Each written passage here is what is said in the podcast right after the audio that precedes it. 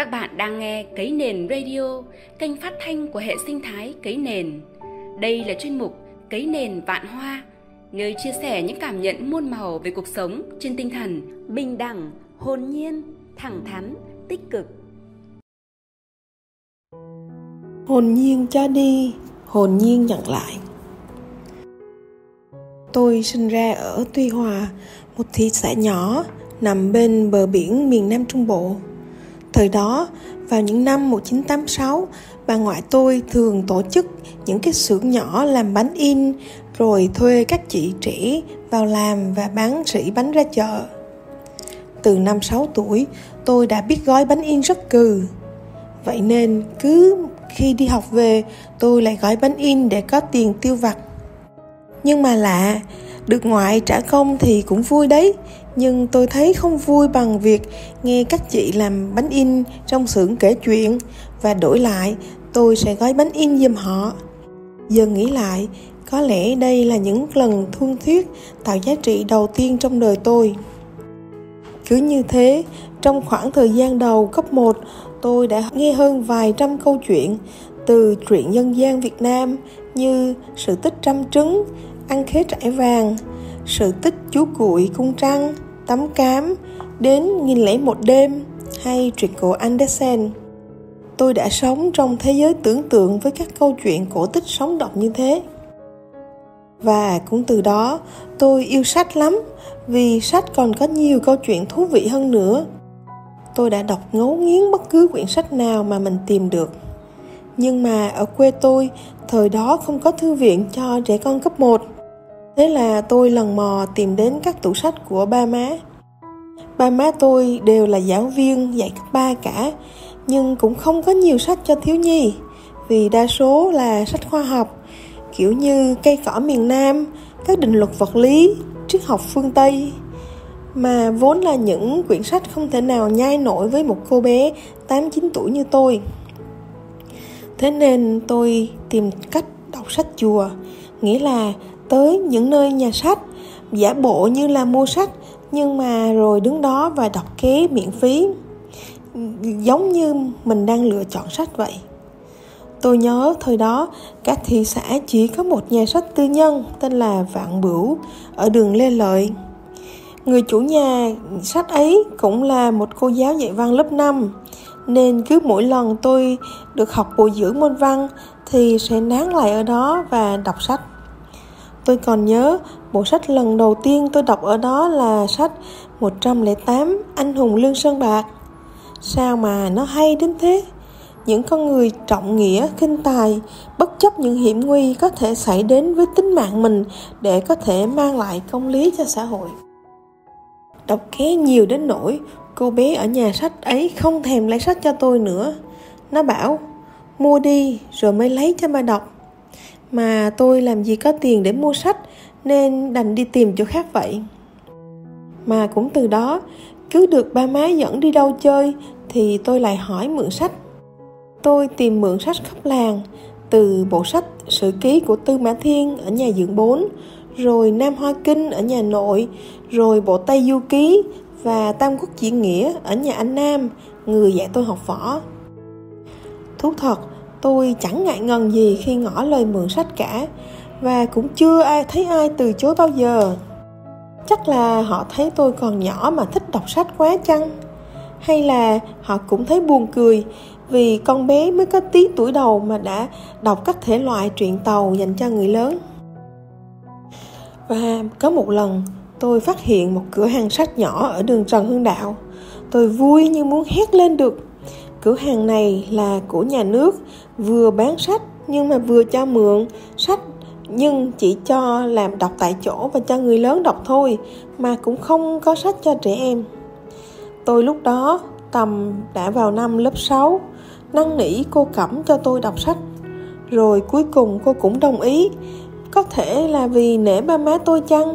Rồi dần già không chỉ cho ngồi đọc mà cô còn cho tôi mượn sách về nhà giờ nghĩ lại đây đúng là kho tàng đầu tiên trong đời tôi và hầu như những bộ truyện tàu nổi tiếng thời đó như Đông Chu Liệt Quốc, Thuyết Đường, Thanh Cung 13 Triều, Tái Sanh Duyên tôi đã đọc cả.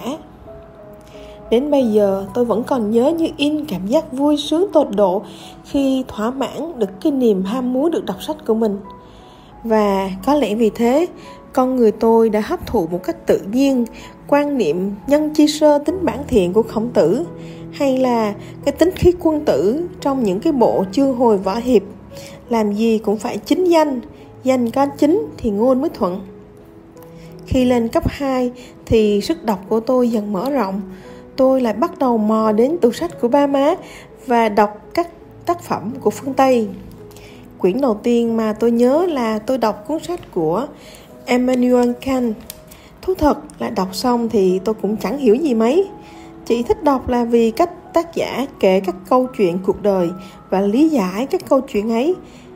Sau này tôi mới biết Kant là một trong những triết gia có ảnh hưởng lớn đến hệ tư tưởng phương Tây. Tiếp đó, tôi tìm đọc các quyển dễ hơn như Bàn về tự do của John Stuart Mill hay là Emile hay là về giáo dục của Jean-Jacques Rousseau. Và tôi lại tiếp tục khám phá các tác phẩm nổi tiếng khác của Jack London, Conan Doyle. Đám bạn tôi hay nhận xét tôi như là người ở khung trăng vì với cách nhìn hay lý luận nhiều khi khác những người bạn cùng tuổi rất là nhiều. Tôi cũng tự cảm thấy mình như vậy. Nhưng mà có sao đâu nhỉ? Tôi cảm thấy hạnh phúc là được có lẽ chính vì đọc nhiều nên trong tôi có một sự xen lẫn kỳ lạ và có khi độc đáo giữa các tư tưởng triết học châu á là những triết lý tổng hợp từ cuộc sống đúc kết qua những câu chuyện và lối tư duy của châu âu, nơi có xu hướng đi sâu phân tích và sự vận hành của sự vật, vũ trụ và nguồn gốc con người. Có lẽ chỉ có một điều tôi hơi tiếc là đã không đọc nhiều những án văn chương và sách lịch sử của Việt Nam mà sau này tôi mới biết đó là những quyển sách của các nhà văn hóa lớn của nước ta như ông Trương Vĩnh Ký, ông Phan Chu Trinh hay là Phan Bội Châu. Đó là một lỗ hổng mà tôi biết mình cần trám trong những năm tôi đi học ở Singapore. Đó là những nội lực và tinh thần dân tộc và những điều độc đáo của Việt Nam mình. Tôi đã hết sức ngạc nhiên khi những người bạn Singapore nhận xét người Việt Nam là giản dị, dễ gần và thân thiện và muốn nghe tôi nói về đất nước của mình. Thế nhưng thật xấu hổ, lúc đó tôi đã biết ít, rất là ít về dân tộc. Nhưng dù sao, biết được những điều mình biết, chưa biết vẫn là một cái biết rất đáng tự hào chính vì việc đọc sách nhiều đã cho tôi một khả năng thích ứng tốt với môi trường, dù là trong nước hay ở nước ngoài hay ở bất cứ đâu. Tôi có thể tự tin nói rằng mình là một trong những người việt có trải nghiệm rất phong phú về đảo quốc singapore so với nhóm bạn cùng học. Tôi yêu quý đất nước xinh đẹp này, nhưng hơn hết, tôi cũng yêu quý đất nước của tôi. Một tình yêu mà phải đi xa bạn mới thấu hiểu được những câu chuyện về chú cùi chị hằng và những cuốn sách tuyệt đẹp về bầu trời mà ngày xưa tôi đã đọc, khiến cho tôi ngày nay biết yêu thích cái đẹp, đặc biệt là vẻ đẹp của bầu trời vào những đêm trăng tròn. Và tôi phát hiện rằng tên của mình cũng đẹp lắm, vì hoa quỳnh chỉ nở vào đêm và đêm trăng càng sáng thì hoa càng đẹp, rung rinh, mỏng manh dưới ánh sáng vàng trong vắt và tôi cũng nhận ra sự hồn nhiên thời thơ bé đó đáng giá biết bao. Ngày ấy, tôi đã hồn nhiên cho đi và hồn nhiên nhận lại. Tôi hồn nhiên kiếm tìm để thỏa mãn niềm đam mê đọc sách của mình và tìm được những cuốn sách tuyệt vời. Tôi hồn nhiên hỏi xin và hồn nhiên nhận lãnh. Tôi cho phép mình bay bổng qua các câu chuyện và cho phép mình được trải nghiệm, nhưng không liều lĩnh. Ngày nay tôi đang cố gắng để hồn nhiên yêu lại chính mình, yêu hơi thở, yêu không khí, yêu đất nước và yêu trái đất hơn. Tôi đang cố gắng hồn nhiên trở lại, hồn nhiên như đứa trẻ đứa trẻ tuổi thơ tôi ngày ấy.